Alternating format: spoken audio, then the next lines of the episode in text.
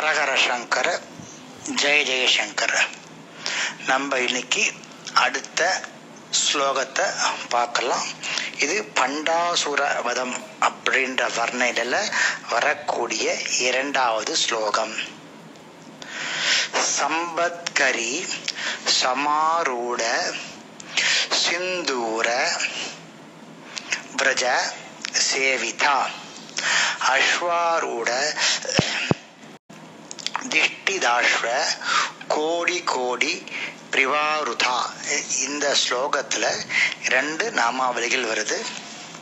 இந்த ரெண்டு நாமாவளியும் அம்பாளுடைய சேனைகளை பற்றி விவரிக்கக்கூடிய ஸ்லோகங்கள் நாமாவளிகள் முதல்ல சம்பத்கரி ஷமாரூட சிந்தூர பிரஜ சேவிதா.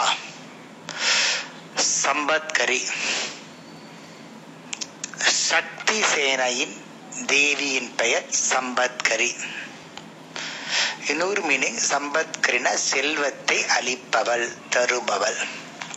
ஷமாரூட அதன் மீது ஏறி அமருதல். சிந்தூர யானை. விரஜ சேனை அல்லது யானை படை சேவிதா சேவை செய்திருத்தல். சம்பத்கரி தேவி தலைமையில் திகழும் பெரும் யானைப்படையின் சேவையை ஏற்று இருப்பவள் இந்த லலிதாம்பிகை. சம்பத்கரி தேவியின் ஆணைக்கு உட்பட்ட யானை படையால் சேவை சாதிக்கப்பட்டவள். சம்பத்கரி என்பது யானைப்படையுடைய தலைவிக்கு பெயர் சம்பத்கரி.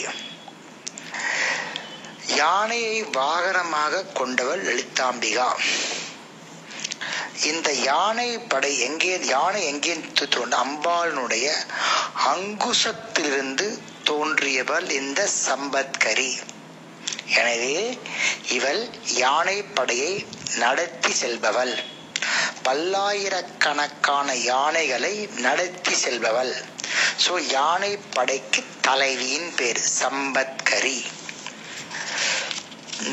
சம்பத்கரின்றது மிக சக்தி வாய்ந்த மந்திரம். சம்பத்கரி வித்யைன்னு மிக சக்தி வாய்ந்த மந்திரம். இதுல அறிபவன் அறிபவன் அறியப்படுவது அறிவு என்ற இந்த மூன்றையும் தனித்தனியே புரிந்து கொண்டு அறிபவன் அறிவப்படுவது அறிவு என்ற இந்த மூன்றையும் தனித்தனியே புரிந்து கொண்டு அவற்றின் பொருளையும் பிரித்து உணரும் ஞானத்திற்கு அறிவிற்கு பெயர் சம்பத்கரி. அறிபவன் அறியப்படுவது அறிவு. இதை மூணுத்தையும் புரிஞ்சுண்டு அந்த பொருளைய பிரித்து உணரும் ஞானத்திற்கு சம்பத்கரின்னு பேரு. அடுத்த நாமாவளி அஸ்வாரூட திஷ்டிதாஷ்வ கோடி கோடி பிரபாருதா அஷ்டாரோத அஷ்டம் குதிரை படை முதல்ல யானைப்படை இது குதிரைப்படை. அஸ்வாரூட குதிரையில் ஏறி இருத்தல் குதிரையில் ஏறி அமர்தல். திஷ்டா அமைந்திருத்தல்.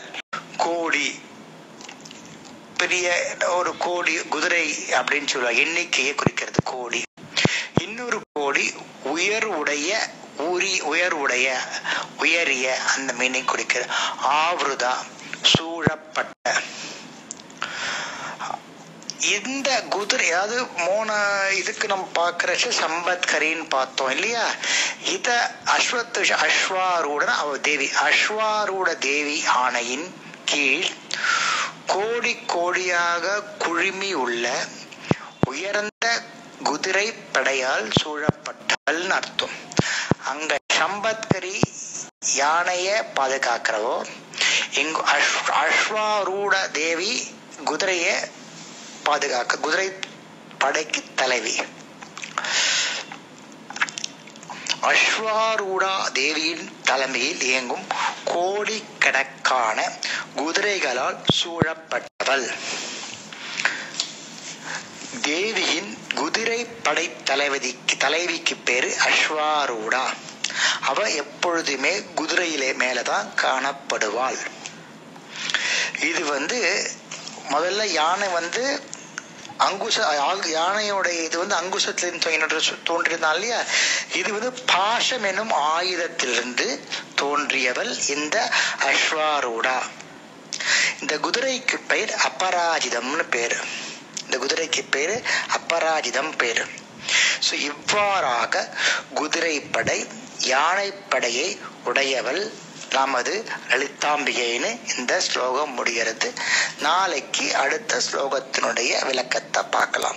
ஹரஹர சங்கர ஜெய ஜெய சங்கர்